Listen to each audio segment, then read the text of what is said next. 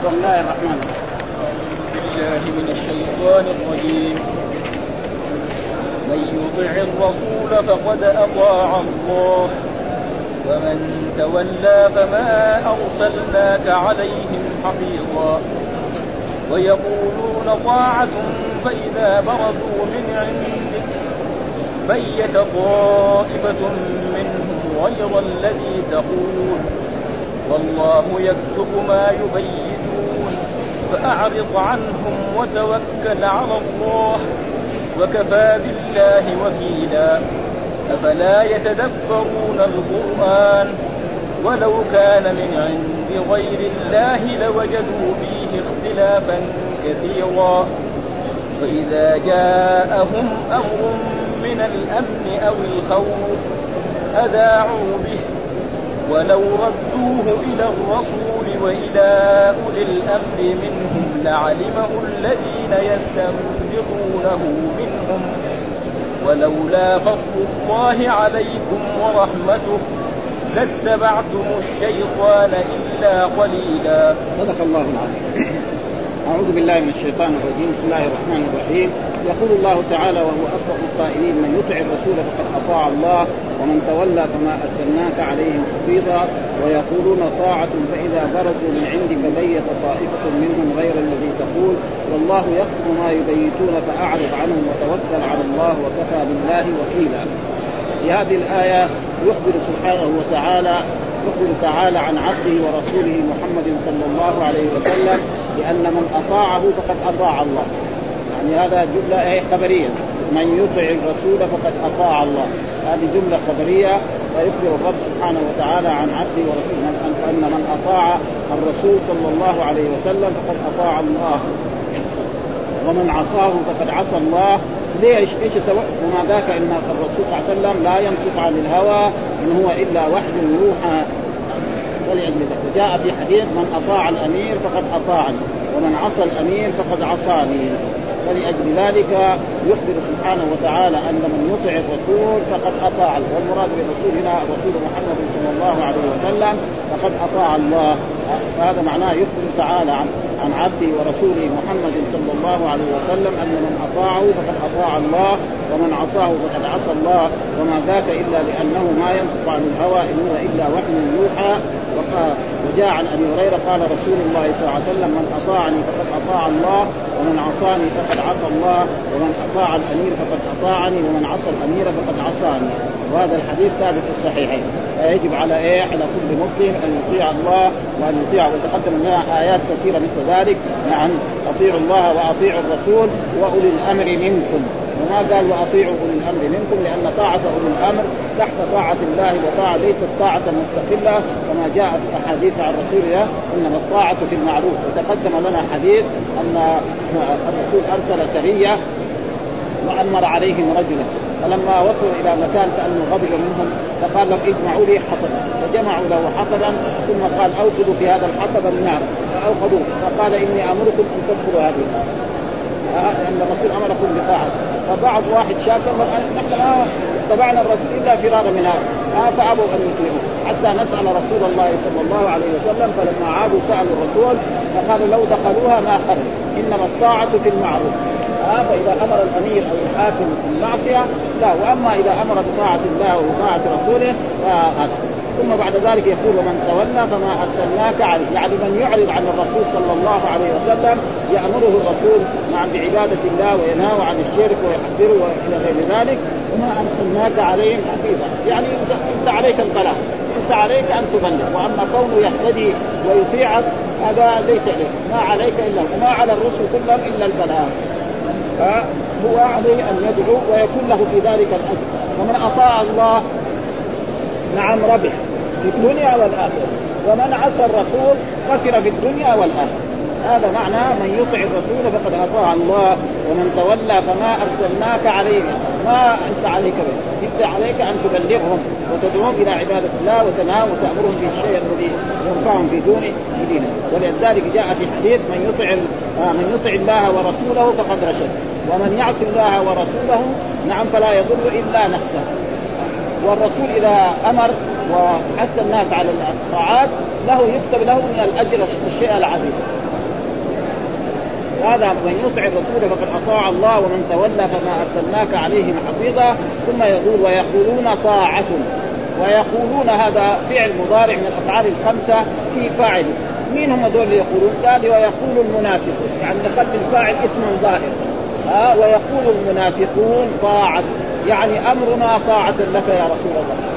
يأتي المنافقون إلى رسول الله صلى الله عليه وسلم ويقول أمرنا طاعة، نحن نطيعك ونمتثل أمرك ونخرج معك للجهاد ونفعل معك كذا ونتصدق ونعمل كذا. هذا بإيه؟ باللسان. فإذا كانوا أمام الرسول قالوا نحن نطيعك يا النبي وأيها الرسول ونمتثل أمرك ونجتنب نهيك. ثم بعد ذلك فإذا برزوا من عندك، يعني خرجوا من عندك وتواروا عنك، يعني ذهبوا إلى إلى أجوانهم المنافقين وتواروا عن رسول الله صلى الله عليه وسلم. بيت طائفة منهم غير الذي تقول، يعني إيه؟ أسروا في أنفسهم غير الله. إيش معنى البيات؟ أصل البيات ما يفعل إيه؟ في السر أو في الليل. ولذلك مثلا نقدر نقول في اللغة العربية بات المريض ساهرا. بيت طائف يعني إيه؟ تغير، أسروا في أنفسهم أشياء غير إيه؟ الأشياء التي كانوا عليها وكانوا يدروها غير الذي تقول. قال ما أول أظهروا أن أمرنا طاعة، والآن إذا دخلوا ذهبوا مع المنافقين وهذا تجد إيه؟ يعني أعمالهم غير الأعمال. والله يكتم ما يبيتون، يعني والله يعلم. إيه معناه والله يعلم؟ يكتم ما يبيتون، يعني مين اللي يكتم؟ الله يعلم ويأمر الملائكة يكتب. ما من إنسان إلا عليه إيه؟ رقيب وعتيد. ما يلفظ من قول إلا لديه رقيب عتيد. وإن رسلنا نعم يعني يكتبون كذلك. فلذلك هذا معناه والله يكتب ما يبيتون. إيه والله الرب سبحانه وتعالى يكتب، يعني ملائكته تكتب هذا. ويوم القيامة سيحاسبه على ذلك والله مطلع. بيتهم قال فأعرض عنهم، يعني اخسرهم. أعرض عنهم ولا يعني لا توبخهم ولا تخاصمهم ولا تعرض عنهم، يعني اصفع عنهم واحلم عليهم ولا تؤاخذهم. هذا معناه يعني إيه؟ فأعرض عنهم يعني اصفع عنهم وأحلم عليهم ولا تؤاخذهم ولا تكشف أمورهم للناس. أنت عليك أن تبلغهم، فإن آمنوا فبها ونعمت، وإن أساءوا أو كفروا أو أظهروا النفاق فهذا النفاق عليه. إنما عليك أنت البلاغ، والله مطلع وسيجازي كل إنسان على عمله في هذه الدنيا. من يعمل يعني مثقال ذرة خيرا يرى، ومن يعمل مثقال ذرة خيرا يرى، ومن يعمل مثقال ذرة شرا يرى. أنت ما عليك بهم. وهذا معناه تقريبا فأعرض عنهم يعني اصفح عنهم واحلم عليهم ولا تؤاخذهم ولا تكشف أمورهم للناس ولا تخف منهم كمان. لا تظن أنهم يعني قد يضروك أو يؤذوك أو يؤذوا المؤمنين، ما يستطيع ذلك، فإنك أنت في حفظ الله وفي أمانه، وكذلك المؤمنون كذلك في حفظ الله وفي أمانه. ثم وتوكل على الله. ومعنى التوكل الاعتماد عليه. وهذا إيه؟ يعني أمر من الرب سبحانه وتعالى للرسول صلى الله عليه وسلم، وهو لجميع المؤمنين. وتوكل على الله. الآن الأمر موجه إلى مين؟ إلى الرسول صلى الله عليه وسلم، ولكن المراد كل إنسان يتوكل على الله بمعنى يعتمد عليه. وكفى بالله وليا ولا نصيرا. فمن كان متوكلا على الله، ولذلك القرآن كثير وعلى الله فليتوكل المؤمنون وعلى الله ويقدم المعمول ليدل على الأصل. كان فليتوكل المؤمنون على الله، إذا فليتوكل المؤمنون على قال وعلى الله فليتوكلون. وهذا معروف دائما، تقديم المعمول يدل على الاختصاص. ولذلك في آيات القرآن يقول إياك نعبد وإياك نستعين. إيش معنى أصل كان نعبدك ونستعين؟ فعل مضارع وفاعل ومفعول، عشان يدل أن العبادة لا تحق إلا لله. قال إياك نعبد وإياك نستعين. وكثير موجود في القرآن. فلم تنسب وإلى ربك فارغب. أصله كان إيه؟ ارغب إلى ربك. وتقديم المعمول يدل عليه. وهذا موجود في اللغة العربية. مثلا إنسان أكرم محمد وخالد، يقول أكرمت محمدا وخالد. فإذا كان قصر إكرامه على خالد يقول خالدا أكرمته. يفهم العربي أن الإكرام هذا إيه؟ نعم على. وهذا ولي لمن توكل على الله وأناب إليه. ثم بعد ذلك يقول الله تعالى أفلا يتدبرون القرآن. وهذا تقريبا برضه جملة خبرية، والمراد بها إيه؟ الأمر. يعني إيه؟ أن الله بيقول تدبروا القرآن، يعني مو يقرأ القرآن ولا لازم يتفهم معانيه ويعمل بالقرآن. أفلا يتد هذه جملة خبرية لأن القرآن فعل مضارع من الأفعال الخمسة وما في نهي ولا فيها. أفلا يتد معنى إيه؟ تدبروا القرآن أيها المؤمنون، هذا القرآن الذي أنزله على نبينا محمد صلى الله عليه وسلم يجب علينا أن نقرأه ونتدبر معه ونعمل به. لازم نتدبر القرآن، والقرآن هذا فيه كل شيء، كل ما نريد يعني تبينه في دنيانا وفي آخرتنا. يقول تعالى آمرا لهم بتدبر القرآن وناهيا لهم عن الإعراض عنه. لازم نقرأ القرآن وعن تفهم معانيه المحكمة وألفاظه البليغة، ومخبرا لهم أنه لا اختلاف فيه ولا اختلاف، يعني ما في إيه اختلاف، بخلاف مثلا القوانين الوضعية التي وضعها البشر ما يمكن تصلح لكل زمان. فهذا القرآن الآن صالح لعهد رسول الله صلى الله عليه وسلم ولعهد خلفائه الراشدين ولعهد التابعين، يعني القرن الأول والثاني إلى أن تقوم القيامة. لو طبق المسلمون هذا القرآن وعملوا به فإنه صالح لكل زمان ولكل وقت ولا يتغير أبدا. أما القوانين الوضعية التي وضعها البشر فإنها لا تصلح لكل زمان ولا لكل وقت. ومثلا الآن لو جينا الأمم الذي يقول أنهم متقدمون في الحياة وفي الحضارة، مثلا أمريكا أو بريطانيا أو فرنسا، يعني تعالوا الآن أنتم في 1991 طبقوا القوانين التي وضعها الفرنسيين أو الأمريكان قبل 100 سنة أو 200 سنة. يقولوا أنتم ناس إنجليز مخرفين، دول عجائز كانوا بايس وما يصلح لهذا السنة. أما القرآن هذا ولأجل ذلك يجب يقول أن نقرأ. ولذلك كان أصحاب رسول الله صلى الله عليه وسلم إذا تعلموا 10 آيات من القرآن لم يتجاوزهن حتى يعني يحفظوا تلك الآيات ويعملوا بتلك الآيات. والمهم من القرآن أن العمل به، العمل به بالقرآن. ولذلك جاء والذي أنزل الكتاب منه آيات محكمات هن أم الكتاب وأخرى متشابهات، فأما الذين في قلوبهم زيغ فيتبعون ما تشابه منه ابتغاء الفتنة وابتغاء تأويله وما يعلم تأويله إلا الله. ثم قال والراسخون في العلم يقولون آمنا به كل من عند ربنا وما يذكر إلا أولو الألباب. يعني القرآن فيه آيات محكمة معناه إيه؟ باقي الأحكام مثلا زي الصلاة، أقيموا الصلاة وآتوا الزكاة، يعني ما يتعلق بالبيع مع الذين آمنوا ذات باين بدين وحل الله البيع وحرم الربا. هذه آيات محكمة، في آيات قد ما يظهر فيها يعني المعاني وفسرها العلماء بصفات الرب سبحانه وتعالى أو بالأحرف المقطعة زي ألف لام ميم، ألف لام را، باء ياء عين صاد، هذا متشابه. فنحن المحكم باين نعمل به، المتشابه هذا نؤمن به. ولذلك الله مدحه قال هو الذي أنزل عليك الكتاب منه آيات محكمات هن أم الكتاب وأخرى متشابهات، فأما الذين في قلوبهم زيغ فيتبعون ما تشابه منه ابتغاء الفتنة وابتغاء تأويله عن تفسيره وما يعلم تأويله إلا الله. والوقت ما يكون بعدين يقول والراسخون في العلم يقولون آمنا به كل من عند ربنا وما يذكر إلا هو. في بعضهم يقول لا والراسخون أن يعلم تأويله، هذا القراءة ضعيفة. بل الراسخون في العلم يقولون آمنا به، آمنا بالقرآن المحكم والمتشابه. المحكم نقرأه ونعمل به ونفهمه، والمتشابه نقرأه ولا نفهم معناه ونكل معناه مع الرب سبحانه وتعالى. وقد ذكر بعض العلماء أن هذه الفواتح السور مثل ألف لام ميم، ألف لام راء، ألف لام ميم صاد إلى غير ذلك، وهذا تقريبا هو. ولذلك أكثر من المفسرين إذا جاءوا ألف لام ميم يقول الله أعلم بمراده. وهناك من العلماء من يفسر أن هذا يعني إعجاز للقرآن، هذا إن مثلا الحروف التي يتكلم بها العرب في معلقاتهم، نعم يعني معلقة امرؤ القيس وطرفة القيد وغير ذلك وقسم مساعدة وميس بن أبي الصلت، الحروف الموجودة في القرآن هي الحروف الموجودة لقولة أطلال ببرقصها تكا نجم من ذكرى حبيب نفس الحروف الهجائية اللي عندنا.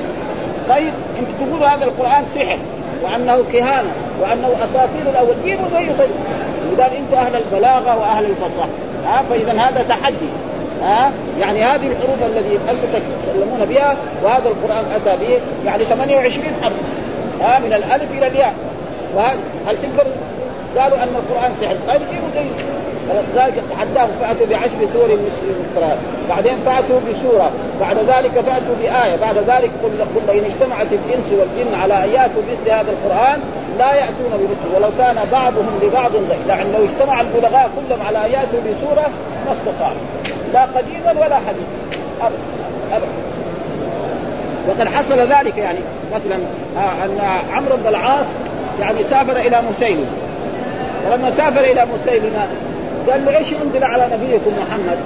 قال له والعصر إن الإنسان لفي خسر إلا الذين آمنوا وعملوا الصالحات وتواصوا بالحق وتواصوا بالصبر. قال له لا أنا كمان علي أنزل، ذكر له أشياء يعني تقريبا. قال له والله إنك أنت تعلم إني أنا أعتقد إنك كذاب. فين هذه الكلمات وفين يعني مثل أظلم الكلام يعني ما يحصل أبدا. فلذلك هنا يقول فلا يستقبلون القرآن ولو كان من عند غير الله لوجدوا فيه اختلافا كثيرا. لو كان من عند الله القرآن ما فيه اختلاف أبدا، ويكفي أنه كل يوم يتجدد.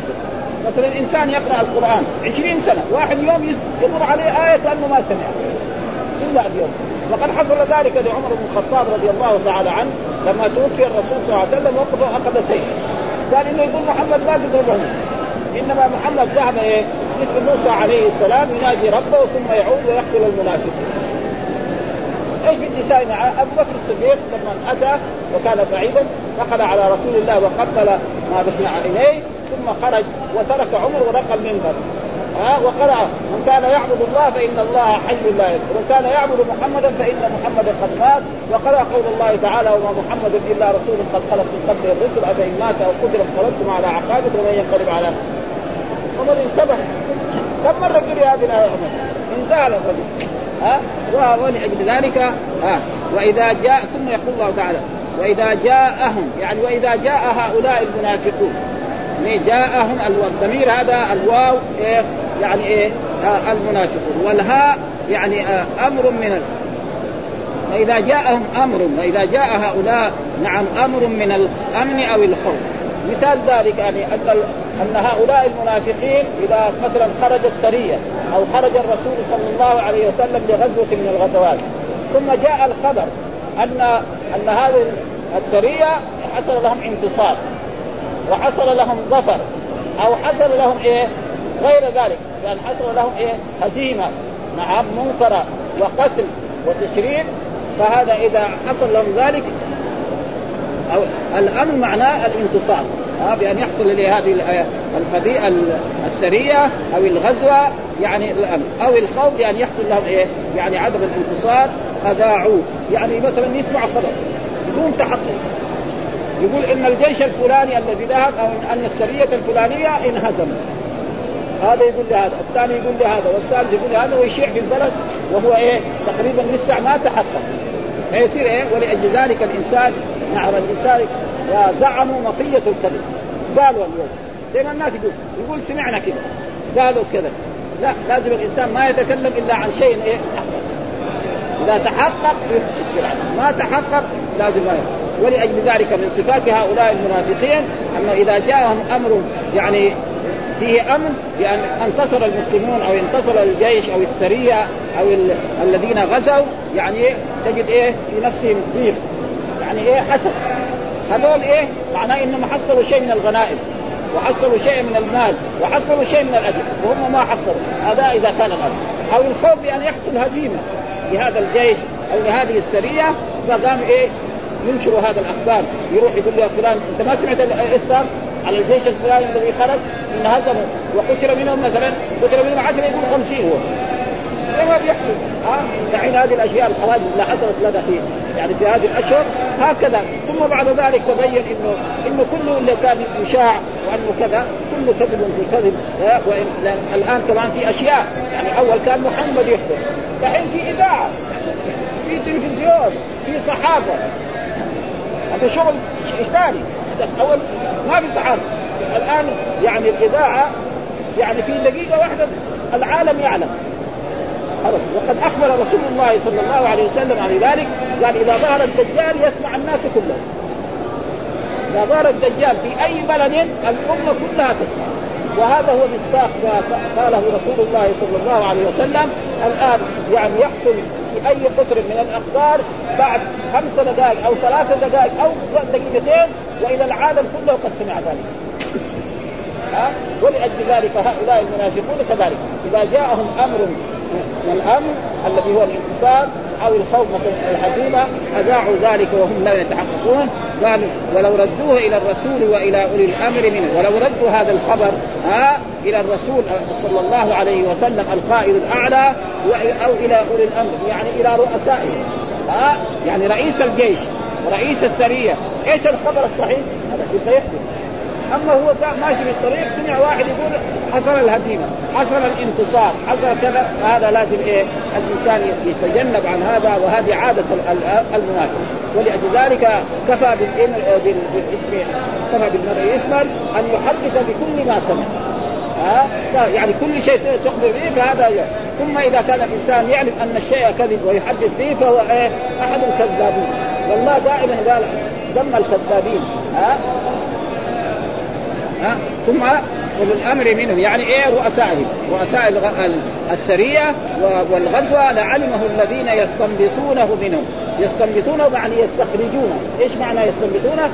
الأمراء يعرف يعني في عصرنا هذا لو سمعنا مثلا خبر من أخبار يقدر مثلا الإذاعة أو الأمير أو القاضي يتصل من هو الضبط ويأتي بالخبر الصحيح ثم بعد ذلك. وقد حصل ذلك أن عمر بن الخطاب رضي الله تعالى عنه كان يعني له صديق يوم عمر بن الخطاب ينزل إلى المدينة هنا ويجالس الرسول صلى الله عليه وسلم ويحفظ ما سمع من رسول الله صلى الله عليه وسلم من الوحي ثم يعود إلى قبة في الليل ويخبر أخاه صديقه الثاني بما حصل في هذا اليوم من وحي ومن أوامر ومن نواهي. وفي اليوم الثاني ينزل صديقه هذا هو يقوم بشغل البستان هناك وينزل ذلك الصديق ويجالس الرسول صلى الله عليه وسلم يومه. فإذا رجع في المساء أخبر عمر بما حصل. ففي يوم من الأيام جاء كان النوبة لزميل عمر نزل وسمع من رسول الله وعاد. ولما عاد وكان الليل يعني بعد العشاء طرق الباب طرقا شديدا لعمر وقال عمر هنا موجود؟ قال نعم. فقال الخبر إن رسول الله طلق زوجاته. إن رسول الله طلق زوجاته معناه حفصة منهم وهذه حفصة معروف أن كان لها زوج ومات ثم بعد ذلك تزوجها رسول الله صلى الله عليه وسلم. طيب معناه فصبر ونام الليل وفي الصباح صلى الصبح وذهب جاء إلى المدينة ودخل ووجد الصحابة مجتمعون حول منبر رسول الله صلى الله عليه وسلم البعض منهم يبكي ثم ذهب إلى حفصة ووبخها قال لها بكرة يعني لا تغرنك هذه عائشة إن الرسول يحب عائشة كثير لا يغضب بكرة لو طلقت رسول الله ووبخها توبيخا شديدا. ثم ذهب إلى أم سلمة وأم سلمة كانت في قرابة بينه وبين عمر بن الخطاب وقال لها يعني ليش تفعل هكذا؟ فأم سلمة امرأة كبيرة قالت لا إيش ما شأنك أنت؟ إيش دخلك في أزواج الرسول صلى الله عليه وسلم؟ أنت رجل فضول يعني ما بيقول إيش يقول لها إيش دخلك رسول الله مع الزوجات إيش دخلك؟ فذهب وجلس كذلك ما قدر يصبر ثم ذهب إلى رسول الله صلى الله عليه وسلم وكان الرسول في غرفة كده يعني واتبع لها درج وكان هناك خادم في هذه الغرفة فاستأذن فقال قل يا أيها الخادم لرسول الله صلى الله عليه وسلم إن عمر يستأذن. فذهب واستأذن فلم يأذن فرجع وجلس ثم المرة الثالثة حتى المرة الثالثة دخل أذن له الرسول بالدخول فدخل. فلما دخل سلم على رسول الله صلى الله عليه وسلم ووجد الرسول يعني على فراش يعني أثر فيه آثار الحصير على جنب رسول الله صلى الله عليه وسلم. فقال يا رسول الله فارس والروم يتنعمونها وأنت رسول الله قال أن يعجل لكم طيبات في هذه الدنيا ثم هل طلقت زوجاتك؟ قال لا. فوقف على الباب ودخل المسجد وقال إن رسول الله لم يطلق زوجاته. هذا الاستنباط يعني راح أخذ الخبر من مين؟ من رسول الله صلى الله عليه وسلم لأنه أشاعوا في البلد إن الرسول طلق زوجاته.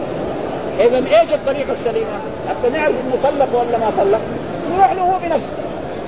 فلما سمع هذا جاء وقف اعلموا أن رسول الله لم يطلق زوجاته. فهذا هو استنباط الخبر. كذلك نحن في هذه الدنيا سمعنا خبرا من الأخبار في الشارع أو في الأسواق أو في أي مكان نروح نسأل إيه الناس الخبر. فإذا كان عن أمير القبيلة، إن كان عن قاضي قاضي، إن كان رئيس قبيلة. فحصل مثلا إشاعة أن الجيش الفلاني انهزم، ما بشيء هذا، أو أن الجيش الفلاني انتصر، ما بشيء حتى نأخذ إيه، وهذا معناه يستنبط. ولذلك عمر فعل ذلك واستنبط، ثم تبين أن الرسول آلى بالنساء، أن الرسول يعني لما طلب نساءه بعض أشياء في الدنيا كثير يعني يعني حلف من نساء على نساء أنه لا يدخل عليهن شعرا كاملا، وجاء في القرآن والذين يؤمنون بالنساء تربص 4 أشهر فانفاؤوا فإن الله غفور رحيم. وجلس الرسول في هذه المشربة مدة إلى أن انتهى شهر كامل، ثم دخل على أزواجه. ولما دخل على أزواجه أول ما يكون عائشة قابلت رسول الله صلى الله عليه وسلم وقالت إنك آليت شعرا، وهذا الشعر 9، قال إن الشعر يكون 9، ومعلوم أن الشعر القمر يكون إيه؟ يكون 30 ويكون إيه؟ نعم 9، بخلاف الشعر الفرنجي هذا لا، بعضها 28 وبعضها 30 وبعضها 31. هذه وهذا معناه يستنبطونه يعني إيه نأخذ الآية. ثم بعد ذلك يقول الله تعالى ولولا فضل الله عليكم ورحمته، ولولا فضل الله عليكم يعني أيها المؤمنون ورحمته لاتبعتم الشيطان إلا قليلا، لكن من فضل الله ورحمته أن الله نعم أيدكم ووفقكم لطاعة الله ولطاعة رسوله صلى الله عليه وسلم والامتثال أمره، وهذا من فضل الله ومن كرمه وبنجوه عليكم لاتبعتم الشيطان إلا. ومعلوم يعني أتباع أهل الشر أكثر من أهل الخير كل يوم يعني دائما المؤمنون أقل أبدا. هذه إيه يقول هنا في هذه الآيات يعني يخبر تعالى عن عبده ورسوله محمد صلى الله عليه وسلم لأن من أطاعه فقد أطاع الله ومن عصاه فقد عصى الله وما ذاك إلا لأنه ما ينطق عن الهوى إن هو إلا وحي يوحى. قال ابن أبي حاتم حدثنا أحمد بن سنان حدثنا أبو معاوية عن الأعمش عن أبي صالح عن أبي هريرة قال قال رسول الله من أطاعني فقد أطاع الله ومن عصاني فقد عصى الله ومن أطاع الأمير فقد أطاعني ومن عصى الأمير فقد عصاني. وهذا الحديث ثابت في الصحيحين عن الأعمش. وقوله ومن تولى فما أرسلناك عليهم حفيظا أي ما عليك منه إن عليك إلا البلاغ ومن اتبعك سعد ونجا وكان لك من الأجر نظير ما حصل له ومن تولى عنك خاب وخسر وليس عليك من أمره شيء كما جاء في الحديث. من يطع الله ورسوله فقد رشد ومن يعص الله ورسوله فإنه لا يضر إلا نفسه. وقوله يقولون طاعة يخبر تعالى عن المنافقين لأن يظهرون الموافقة والطاعة وإذا برزوا من عندك أي خرجوا وتواروا عنك بيت طائفة منهم غير الذي تقول اتكوا ليلا فيما بينهم بغير ما أظهروه لك. فقال تعالى والله يكتم ما يبيتون يعني يعلمون ويكتبه عليهم بما يأمر به حفظته الكاتبين الذين هم يختلون بالعباد وهذا ما يلفظ من قول إلا لديه رقص عجيب. والمعنى في هذا تهديد أنه تعالى يخبر بأنه عالم بما يظهرونه ويسرونه فيما بينهم وما يتفقون عليه ليلا من مخالفة الرسول صلى الله عليه وسلم وعصيانه وإن كانوا قد أظهروا له الطاعة والموافقة وسيجزيهم على ذلك. ومن قال تعالى ويقولون آمنا بالله وبالرسول وأطعنا الآية.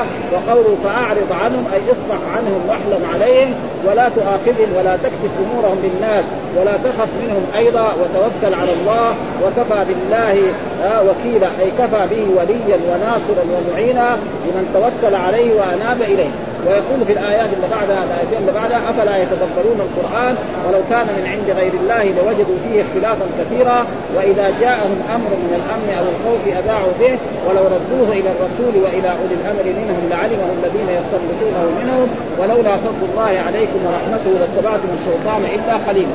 يقول تعالى آمرا لهم يعني آمرا عباده بتدبر القرآن وناهيا لهم عن الإعراض عنه وعن تفهم معانيه المحكمة وألفاظه البليغة ومخبرا لهم أنه لا اختلاف فيه ولا اضطراب ولا تعارض لأنه تنزيل من حكيم حميد فهو حق من حق. ولهذا قال تعالى أفلا يتدبرون القرآن أم على قلوب أقفاله. ثم قال ولو كان من عند غير الله أي لو كان مستعلا مختلقا كما يقول من يقول من جهل في المشركين والمنافقين في بواطنهم لوجدوا فيه اختلافا أي اضطرابا وتضادا كثيرا وهذا سالم من الاختلاف وهو من عند الله كما قال تعالى مخبرا عن الراسخين في العلم حيث قالوا آمنا به كل من عند ربنا محكمه ومتشابهه حق.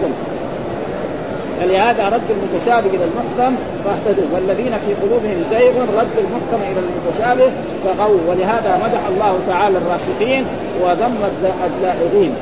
قال الإمام أحمد حدثنا عن عمرو بن شعيب عن أبي عن جدي قال جلست أنا وأخي مجلسا لا أحب أن لي به حمر النعم، أقبلت أنا وأخي وإذا مشيخة من أصحاب رسول الله على باب من أبوابه فكرهنا أن نفرق بينهم فجلسنا حجزة، إذ ذكروا آية من القرآن فتماروا فيها حتى ارتفعت أصواتهم،